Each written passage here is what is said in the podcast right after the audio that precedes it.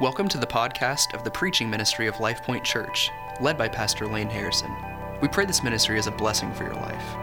For more information about Life Point, please visit lifepointozark.com. For more information and resources from Pastor Lane, please visit mlaneharrison.com.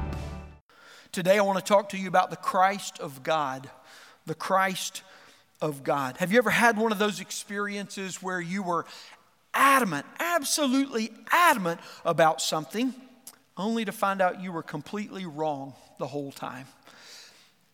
Is it not interesting that the extent of our adamancy and our rightness is always proportionate to the depth of our incorrectness and our wrongness, right?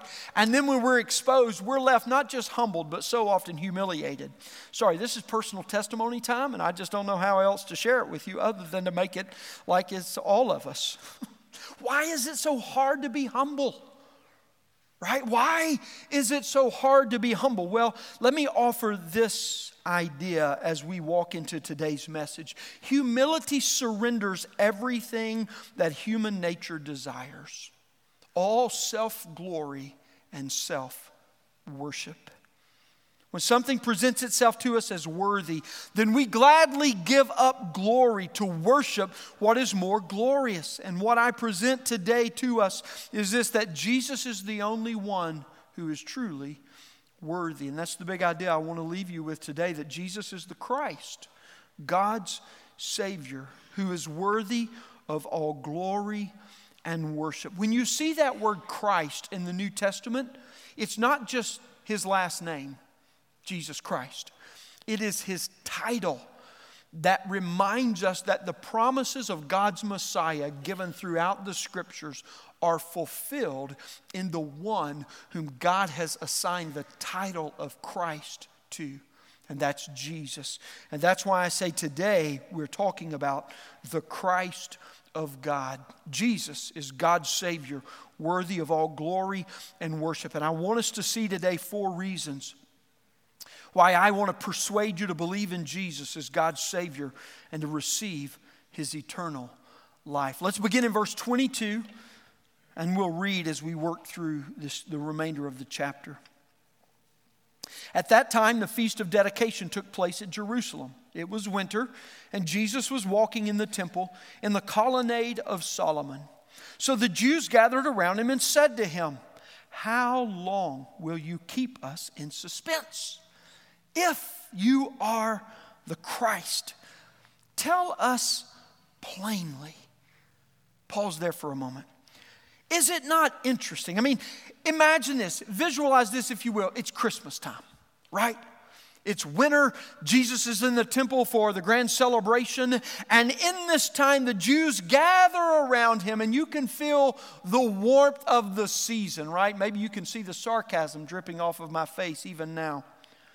And they say, "Please, please tell us plainly if you are the Christ or not."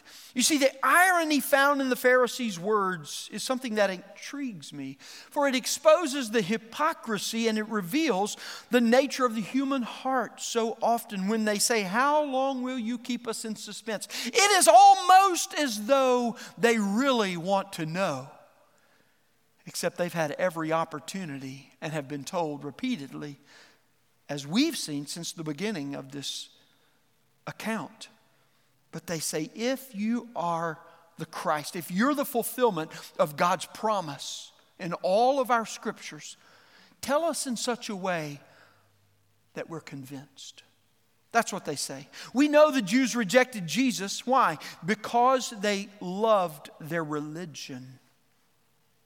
And their drive to worship was simply the motivation to antagonize Jesus, to do something that made them want to worship him more than their religion. But what we're going to see is that wasn't possible for so many of them. Let me go back to this word plainly, because I think it's a key for our understanding in this text. The sense of the word as they use it, not only its meaning but the context that John uses it here, simply means this: plainly means to willingly undertake an activity that involved risk or danger, especially that of being honest or straightforward in what you said or the way in which you said something. So that's what they're asking him to do. Jesus, be willing to take a risk, to enter into danger, and be honest with us and straightforward. Man, be radically authentic. That's what they're saying to him. And it would seem as though there's a measure of genuineness to this. So the opening phrase completely fulfills the essence, though, of what they're asking of Jesus. Where is he? He's in the place that the people who most want to kill him spend the most of their time and where their arguments are most hardened against him. But never mind that he's already demonstrated that kind of courage in what he's done. They still demand he do a little more. You see, the problem was that their pride would not allow them to accept Jesus. For the pride of life always demands what it wants in the way it wants it and isn't interested in anything that doesn't respond in the way it demands. Pride, friends, is the root of all unbelief in our heart. Instead of wanting to know if Jesus was God, they provoked him. They were rejecting him with their inquiry of him. And they rejected the one and they rejected the way that God had sent him because it didn't fit their idea of God. One thing we can never forget is this. We're really no different than the Jews. It's not about the Jews. It's about what pride and arrogance and religion and self-righteousness does to our heart. That's what this passage is about. We may not worship the same object or in the same way, but we all live to worship. And that's the first reason that I would beckon up on you today to believe in Jesus. Here it is. Jesus created us to worship him and to give him glory. That's why Jesus was back in the temple, the seat of tension and ridicule in his day. You see, every person is wired to worship. Every moment of every day through every breath, we constantly are on the look for glory so we can affirm its worth. That's what worship is. That's what worship is. Every person is created in such a way to worship, to display the glory of the Creator. But as we're told in Romans, we've substituted the Creator, capital C, for the created, little c. And we've assigned the glory that is due to him upon the things that we put in his place. And so the Jews' request for courage to speak straight was little more than an expression of their own arrogant rejection of him. You see, in response to human arguments against Jesus, here's what God says. For what can be known about God is, are you ready? Plain to them. Romans chapter 1. Because God has shown it to them. You see, friends, the problem is never that God has failed to reveal himself. God has given us everything that is necessary and sufficient for the knowledge of salvation. But out of pride and arrogance and false worship, we've rejected Jesus in the way that God has presented him, or even for the person that God has presented for some other lesser glory. We consume our life with, we're caught up in worshiping lesser glories through false idols by granting them false hope. But Jesus reveals himself as God, who is glorious above all others and who is worthy of all worship. And so I beckon upon you today to be persuaded to believe in Jesus because he created you to worship him and to give him glory. And until you do, your search will never end. Your satisfaction will never be found. Verse 25, Jesus answered them, I told you, and you do not believe. The works that I do in my Father's name bear witness about me, but you do not believe because you are not among my sheep. My sheep hear my voice, and I know them, and they follow me. I give them eternal life, and they will never perish, and no one will snatch them out of my hand. My Father, who has given them to me, is greater than all, and no one is able to snatch them out of the Father's hand. I and the Father are one. You see, Jesus is reiterating what he's already said and what God's already made plain, that he and the Father are one. And so when they provoke Jesus, their pride actually holds no recourse, no strength towards the humility of Jesus' strength in his response. He remains lovingly humble and courageous, even in response to violent opposition. That's where we're headed. They've already dropped rocks a couple of times. They're willing to pick them back up, and Jesus knew that. Jesus simply told them, but they didn't believe. So he explains the nature of his work, and he shows how his work is the same work of the Father. And he shows them how his words are the same words as the Father. So when his words and his actions align, that's evidence, friends, evidence. And to believe these words and these works is to recognize him for who he is, that he is the Christ of God. But to remain in unbelief is not only to not know him, but to block yourself from being able to know him. Now let me just pause here and say something about what I'm going to say. Because what I'm about to work us into, hopefully with tender compassion and care and concern in the way I present it, is one of the most divisive doctrines that the church teaches today, the eternal security of the believer. If you struggle with the security of your salvation, might I just invite you to buckle your seatbelt and with open hearts and minds and ears receive what I have to say to you today, not because I've said it, but because Jesus is offering it to you.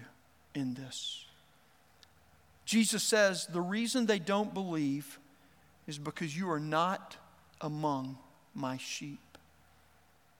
Their bent towards unbelief blocks them from being able to know him. This is a very strong statement that Jesus has just said to them. He says that your unbelief not only prevents you from believing, but it blocks the potential, the possibility for you to believe because you're so hardened in it. Unbelief, friends, not only causes the problem of their not believing, but it blocks the entire possibility of them becoming sheep. This is a strong, strong warning against the damnation of unbelief in Jesus. And these are the words of Jesus. Unbelief actually holds a double condemnation that not only prevents one from believing in Jesus, but blocks them from becoming one of his sheep. And do not forget, their unbelief was rooted in religion. In other words, their religion was the very problem that kept them separated from God. You see, faith to believe is never a natural possession of a person. Faith to believe never comes from within you, but always and only is a gift from God. Romans 10. And it comes through the hearing of God's word when it is read, sung, proclaimed, preached, whatever the case may be, whatever the method may be. Friends, listen, I say this today because some of you are playing with God. You may be here today because you have a loved one or a friend that you appease by coming to church and doing this whole thing called Christianity or even religion.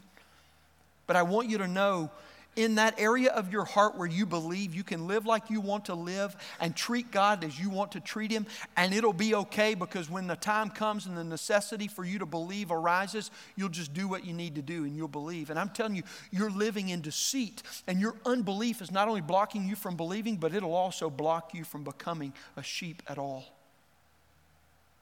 That's the warning that Jesus is laying down. You don't deal with God on your time frame, in your manner, and in your way. When God reveals himself, the invitation to believe is there, but it does not remain forever. And then Jesus turns from those who are in unbelief to those who believe. And just as unbelief brings a double condemnation, he contrasts it with those who believe and are doubly blessed. Those who believe recognize Jesus' voice because they believe and have a personal relationship of following him. My sheep know my voice and they follow me. Friends, that know there is the knowledge of salvation. It's not the intellectual data bits that we store away in our gray matter, but rather it is the relationship of full knowledge that we have with God that consumes all of our life. Those who believe recognize his voice, and they believe and they have a personal relationship with him. That's one blessing. But the second blessing, he says this, and I give life to them. Eternal life. It's not just that we have a relationship, but I am pouring out into them something that is not within them, something that comes from above, from the Father. The Father and I are doing the same work. That's why we have the same message, and I am working that in you. And so in our relationship, I am giving a second blessing to you of eternal life. And Jesus says he's uniting himself, his words and his work with the Father to show that they do the same work. They are one. You see, a personal relationship with Jesus means that a person believes in him, in his life, in his teaching, and in his work, in the death, the burial, or the crucifixion, the burial, and the resurrection, and the reigning rule that he now has. We believe in Jesus to receive eternal life with God that is both eternal and secure. Jesus' explanation shows that belief in him leads to a relationship of following him and eternal life with him. That's what salvation is all about. Believe in Jesus simply means this, that all of life is placed on Jesus by faith to live all of life in him in the same way, by faith. Placing life on Jesus. Let me unpack that phrase a little bit for you. When we place our life on Jesus, it means we accept his death for us in our place as my own. I died with him. That's how the scripture teaches it. The demand of our life that seeks for identity, the desire within us for love and for acceptance, for purpose, for meaning, for satisfaction, for joy and for pleasure, we offer all of those things by faith to Jesus. And we say, Lord, I'll find all of this in you, or I'll have none that comes to me outside of you. We place that every time it comes to us, every time the drive for glory, the drive for pleasure, love, acceptance, all of those things, every time we're struck with the temptation to find it in something else, we say, no, that is found only in Jesus, and only in him will I remain, because I place my life in him. We confess our sins where we fall short of his glory in each of these areas, and where we seek false idols, and where we seek for lesser glories, substituting them for Jesus. That's how we place all of life on Jesus. But then we live all of life in Jesus as well. We live by faith in his righteousness that he has put on us in our salvation. And we walk in the light of his truth, obeying his commands as Lord. He is Lord of life. We consider his life. We model the way that he lived in humility and lived in obedience to the Father's will in all that he did. And then God pours out his glory through hope and joy and peace and love into our hearts in ever-increasing measure that empowers us to live regardless of what surrounds us or what confronts us. Friends, eternal life with God through Jesus Christ that never ends is this, that God accepts the sacrifice of Jesus for us when we believe in him so that he can remove our sin, place Jesus' righteousness on us to bring us into his presence and to walk with us daily and ultimately to bring us into his dwelling for all eternity. That's salvation. It is a double blessing. It is now and it is forevermore, but it is always and only with Jesus. And when we believe, it ignites in the heart and leads to obedience. This is how eternal life comes from God when we believe in Jesus. Jesus gives these two characteristics that define salvation. The life we have in Jesus, first of all, does not perish. Life with God will never end. Life with God will never end. And hear me, it cannot be taken away. Now, why do I take so much time on this? Because many of you believe that you can actually be saved and then lose your salvation. And I want to confront that, friends. If salvation were dependent on you, I'd be right there with you. There's no way you could do it the rest of your life, let alone for eternity. But that's not what Jesus is saying here. What Jesus is telling us is that when we believe, we are put into the hands of God. And in salvation, God holds us. We do not hold him. Oh, we take hold of him. That's what Paul admonishes Timothy. Take hold of the things for which you were taken hold of. But we take hold of God because he's already holding us.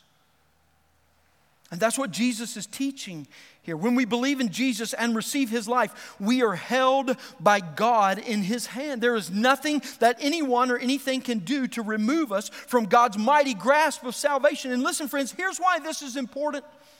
Until you trust in the security of your salvation in Jesus so that you rest in God for all things. It's not so you can blow it off and go, now I can go live however I want to live. You would never do that because the driving force of your heart is a flame that burns with love for God. You want to walk as he walks, and until you rest in the security of your salvation so that you trust in Jesus for all things, you will never be ready to follow as he leads and where he leads. Listen, friends, when God calls you to something and you go, God, I don't know if I can do that or not, I want you to know you're trying to take hold of what God's already holding in his hands. Settle this today, friends, or you will wrestle with questions about God. You'll be all good as long as life's good, but when life strikes, you'll be struck like, oh my goodness, God's out of control. He's lost it. He dropped me. And that's funny until the news is crushing. And you're looking for something to anchor your life by. You'll always doubt that he's going to be as good as he says. And man, what is tempting you right now seems to be more glorious than what was promised to you by him. And you go, well, I don't know, God. That looks good right now. I know there's going to be some issues afterwards because I've already had it. But I don't know, that season that it's fun seems to be very promising. And I'm doubting your faithfulness. You see, until you trust in the security of your salvation so that you rest in the promise and the plan of God, you'll always find yourself steering away from following him. Woo! Almost had to obey that command. Ooh. You'll find yourself finding a way to navigate closely to God, but not living in him. Settle this today, friends. When God holds you, nothing can steal you. When God holds you, and here's the real problem most have, he has absolute control over you. There's our problem. Pride wants to go, well, what do you mean by absolute? Right? If God is sovereign at all, if God is sovereign at all, and he is, then he is sovereign at all times and in all situations. Your salvation is no footnote exception to God's sovereignty. Put a period at the end of that sentence and live like you know it is true. This is our second reason why you should believe in Jesus. Jesus is the only one who is worthy of worship. Jesus is worthy of our worship because his glory is like none other. He gives eternal life that will not end and cannot be taken away. His worthiness far exceeds any other. You see, Jesus doesn't deal with us as we deserve, and that's what makes us so uncomfortable about it, isn't it? I mean, if I wrong someone and they lash out at me, I understand that. I understand that. But when I wrong Jesus and he just loves me because he chose to, I don't get that. I'm like, no, God, why don't you just strike me and then we'll be even? Because God says we're not even to begin with. That's why. So I choose to love you. I choose to love you. He withholds condemnation while he's answering our questions and our doubts. Whereas in the world, how does that get responded to so many times? We make a question or we make a doubt and the world goes, "You idiot, have you not heard? How stupid can you be?" And if they don't say it, the tone of their voice or the disposition of their body language can heap the weight on us even more than to hear it from their voice. But not Jesus. He lovingly answers our questions. He absorbs them and he provides an answer. Sometimes that doesn't come through knowledge. It just comes through a sustaining peace that makes everything all right wherever you are. Sometimes he doesn't answer our doubts in the way we want him to, but he answers them in such a way so that when we look at them, they're not what they were at first. And let me say to you, until you learn knowledge-wise how that doubt will be confronted by the truth of Jesus, it's okay to see that doubt, but not to be ruled by it. He calms our fears and our insecurities. Like a baby who runs to their daddy and throws their arms around his leg and says, "Oh, Daddy, that pastor's trying to touch me again and love on me, pat my back, get him away from me." That's how most of the young kids look at me. Get him away from me. He's bald. Something's wrong with him. He quiets our concerns and our anxieties. He says, "It's okay because I'm still in control." He gives us peace. He gives us meaning and satisfaction. He gives us purpose and pleasure forevermore to all of life. He holds us at all times. Friends, Jesus is the only one worthy of our worship because his glory is far above any other. And you might say, well, then how is all of this worship? You see, when we worship, the object of our worship must be able to hold the weight of glory or the weight of the demand, the weight of expectation that we put upon it that fills our life. Weight is determined by the demand of our need to fully satisfy us. And so we may be holding a false idol, but when life's all good and it's not putting much weight on it, it seems like that idol's doing a good job. But when life gets heavy and that idol doesn't sustain us, it destroys us because, well, what happened? We were adamant about how right we were. And when we were proven wrong by what we gave worship and glory to, it just made us feel like a fool. When Jesus shows his glory, that he is enough, that he satisfies our life with all that is good, we know he is worthy. He proves himself worthy by giving more than our demand requires or requested, and doing this all for all who believe. You should believe in Jesus because he's the only one that is worthy of worship. Verse 31. The Jews picked up stones again to stone him. Listen, friends, verse 31 is the commentary that shows us the motivation behind verse 24. You hear that? They never wanted him to speak plainly. They demanded he satisfy their expectation. Jesus answered them, "I have shown you many good works from the Father. For which of them are you going to stone me?" Oh, how inconvenient factual evidence really is, right? And that's what Jesus appeals to. The Jews answered him, "It is not for a good work that we're going to stone you, but for blasphemy, because being a man." Now, hit the pause button there for a moment. There are many who will tell you God never became a man. You can simply tell them John 10 verse 33 tells us that everyone who encountered Jesus when he walked on the earth was fully convinced he was fully a man. Period. Issue settled. Let's move on. Being a man, make yourself God. Jesus answered them, "Is it not written in your law, I said you are gods? If they called them gods to whom the word of God came, and scripture cannot be broken, do you say of him whom the Father consecrated and sent into the world, you are blaspheming because I said I am the Son of God?" Let's pause there. His words absolutely enraged the Jews so that they wanted to stone him. And he just simply said, which of my works deserves stoning? And they said, oh, it wasn't because of all the good works, because we tried that and that didn't work. Rather, it's because of what you claim. You claim to be God, and we say that is blasphemy. One thing that we should definitely note here is simply this, that in all of this dialogue and exchange, Jesus has actually done what they originally asked him to do, has he not? You remember the sense of the definition of the word plainly that I gave to you a while ago? Willing to confront hardship, risk, and danger, just so you can speak in such a way that people can understand. That's what Jesus has done. And yet they weren't really looking for that.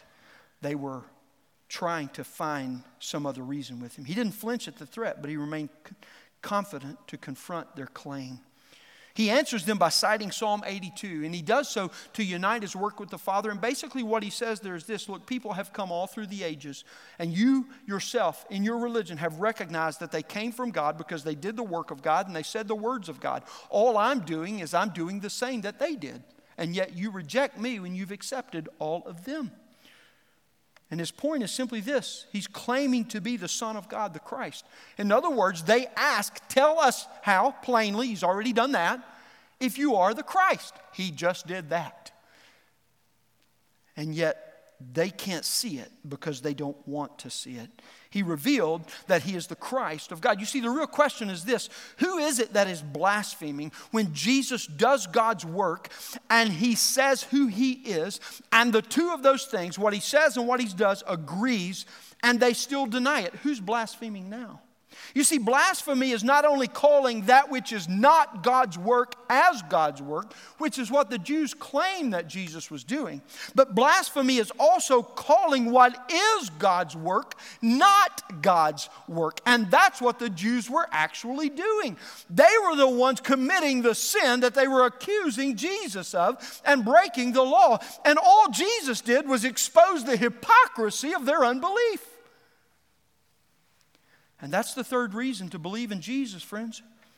Because Jesus as truth confronts all deceitfulness of self-justification that we present. When the light of truth shines in our life, there is no deceit that can remain. The rock-solid justification that sin has built on lies and deceit in our life, they simply vaporize when the truth of Jesus shines. That's what John told us in chapter 1, verse 5, when he says, the light shines in the darkness, and the darkness has not overcome it.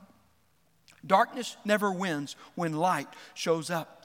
And sin attempts but never succeeds at outwitting Jesus. Truth cannot be defeated. It's eternal. And when our lives are built on lies and deceit, they always crumble because we're like the man who built his house on the shifting sands instead of the man who built his house on the rock. And Jesus is coming to tell us, hey, you are founded on shifting sand. You are headed for destruction. Put your house on the rock. That's all Jesus is trying to do when he confronts us. It's an act of love. It's an act of compassion. It's an act of grace. And Jesus shatters the deceit of sin so that he can build our life on him, the solid rock. When the truth of the gospel of Jesus is preached, we will always be exposed for where our life is harboring and built on sin. Friends, we fill our lives with so many false idols, and we try to get glory from them because we hope in them. That's called false worship. We use false idols in these ways because we think it allows us to maintain some sense of control over our life. But when they never produce the glory that we put on them in the demand of our life, it crushes us. You see, false worship is when we attach a value or a power to an idol that does not, because it cannot, produce the glory that we expected from it and we want from it and that we invested in it to get. It's a bad return on investment. Glory is weight. The very aspect of the word in the scripture is a word that means weight. The greater glory, the heavier it is. And that's what I want you to see. I don't use object lessons very often because they typically, in my experience, have more power to overrule the message than to help the message, what they're intended to do. But today I can't help but not. You see, worship is when we ascribe value and glory to something. We give it, we expect from it, and we assign to it. Let me show you what I have in my object lesson for us today. It's not a surprise. It's okay. Nothing's going to jump out at you. It's a half dozen eggs. You can buy them in half dozens now. You don't have to buy a whole dozen. You don't have to buy a dozen and a half, 2 dozen, 5 dozen, or whatever. You can buy a half dozen. And each of these little eggs, if I don't drop it, represents something that is precious to us in our life. But when we ascribe a value to them that they cannot hold true to, we assess a worship upon them that will ultimately only crush and destroy us. Oh, these are precious. I love. And you know what? I can have them this way, or I can put them this order, and this, I can measure them the way I want. And each of these eggs represents a way in which we offer false worship because they're false idols. And all is good as long as the weight of the world hovers above them and doesn't really weigh down upon them. But what happens day by day, season by season? The weight of life happens, right? And when the weight of life crushes them, we realize they're not going to be able to sustain it, but we've assigned a value to them that they're not worthy of. Let me draw an image for you to help you understand what happens when that happens. Just a minute.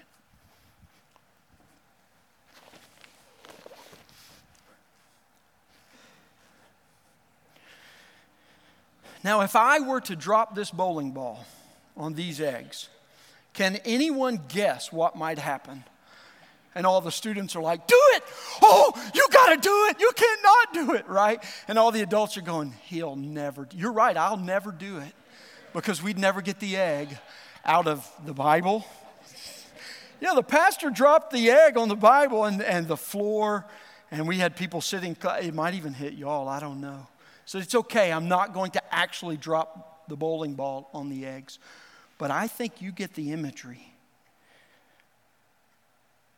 When we worship false idols and we assign or expect a glory from them that they cannot sustain, it's even worse than the contrast of this bowling ball being dropped on these eggs.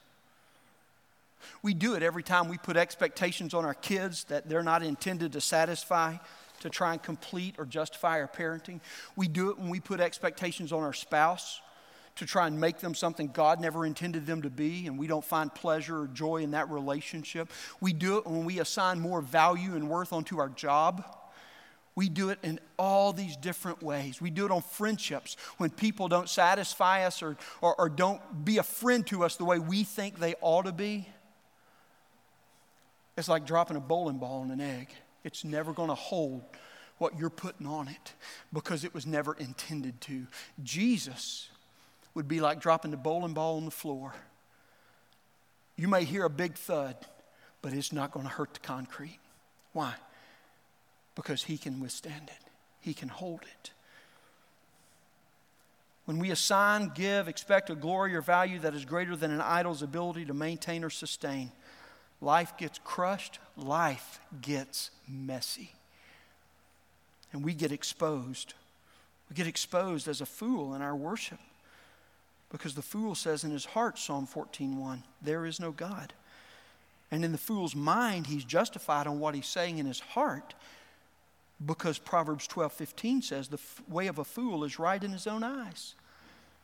Every time we assign glory to a false idol, we live as a fool in the eyes of God. We want to worship, so we seek a God. But when true God shows up and says, give it all to me, and I will give back more than you could possibly imagine, we just simply don't know how to respond. Not only can we not imagine, but far more, he exceeds our ability and our power or knowledge to control it. We become overwhelmed. And not only are we no longer in control, but now we must completely trust. And I'm telling you, friends, that's it right there. That's why people don't want to believe in Jesus, because they don't want to relinquish all control. They want to maintain some control so they can have some measure of glory in their own life because they think they can manage it.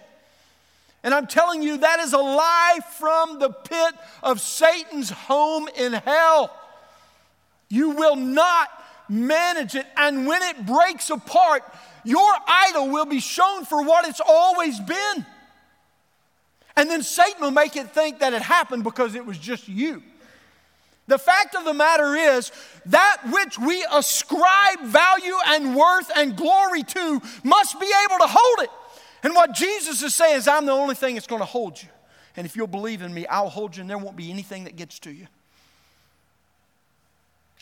You see that? Not only that, but every time you put a heavier weight on me, I'll return a greater glory than you could have even imagined. Every time you put a higher expectation on me, I will return to you a greater peace and comfort than you could have conceived of in your own mind. Listen, I may not answer every question that you present to me or the way in which you present it, but I can tell you this, I'll give you something greater. I'll take the question and make it a non-issue until I'm ready to answer it in the way that it needs to be answered. You see, sometimes we serve God in what He says. Sometimes we serve God in the way He says. But God never fails to bring His will about, not only in the way and the what, but in the perfect when, in the timing of God. That's what God wants you to understand today. We balk at complete worship because we must lose control. And that's how sin and idolatry works. That's why Jesus said, not only can you not believe to receive eternal life, but your unbelief is blocking you from coming in because you're so hardened in your sin and your unbelief that you'll have nothing to do. You don't even entertain what I say to you. The factual evidence that sits right in front of you, you disregard it. So you don't even know what direction it leads in. When we justify and validate ourselves in anything more than Jesus, we'll always be put off by Him. You see, the glory of Jesus is never outdone, but it shines to confront all deceitfulness of self-justification that we've built in our lives. You should believe in Jesus today because His truth confronts all deceitfulness of self-justification, not so He can crush you, but so that withstanding the weight of your demand, He can show you how He wants to cleanse, forgive you, and purify you, and give you His righteousness. Verse 37 and 38, and I'll land it with this. If I'm not doing the works of my Father, then do not believe me. But if I do them, even though you do not believe me, believe the works that you may know and understand that the Father is in me and I am in the Father. Jesus points to His work and to His message as the work of the Father and His basis to believe. The evidence presents a clear testimony for them to know and to believe in Him, but they'll not consider it so that they can understand it. You see, Jesus' words fell on deaf ears, it fell on closed minds, and it fell on unbelieving hearts, most importantly. The Jews opposed Jesus not because of evidence, but because of unbelief. Honest evidence deserves serious consideration. To follow it where it leads. One who truly seeks cannot dismiss evidence that demands consideration. But a person who doesn't want to know God will never look at anything that points to Him or to admit that He does. Why? Because as Jesus said in verse 26, unbelief is blocking them from seeing it. Unbelief never looks at Jesus to consider who He is or what He's done, but only to accuse Him and to blame Him and to dismiss that He alone is worthy of worship and glory because you just don't want to release control to Him. There's your fourth reason to believe today. You'll either believe and receive Jesus to worship Him, or you'll live your life blaming God. Unbelief is never a simple dismissal based on a consideration of evidence, but it is a rejection. Unbelief is a rejection because of a stronger belief that prevails. Somebody sitting in Jesus' seat on the throne of your life, and that somebody, if it's not Him, is you. And until you are dethroned, you cannot enthrone and ascribe to Him what He alone is worth. In the matter of faith and spiritual life, evidence is a beginning point, not an end goal. Faith follows the path of evidence, but moves beyond where the evidence leads to that which it points. Belief always demands faith exceed and go beyond where evidence ends. And hear me, where the road of evidence ends, which is not far from truth, there remains the distance to receive Christ. That was the distance the Jews would not entertain and could not cross. That distance can only be crossed by faith. Faith always confronts every wall and every obstacle of unbelief. That's not allowing the distance between the evidence and believing to be spanned. When you believe in Jesus, you not only destroy by faith every obstacle and every challenge that is present, but also all that will form.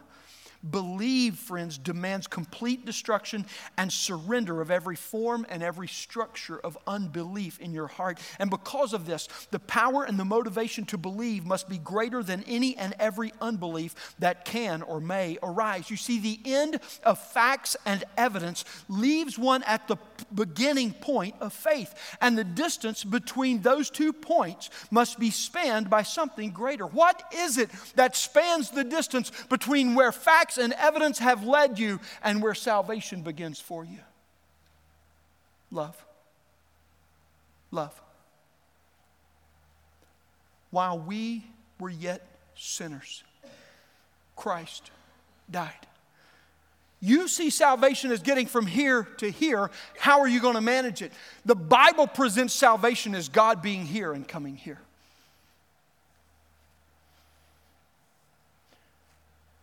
But if you just simply won't have it, you won't have it.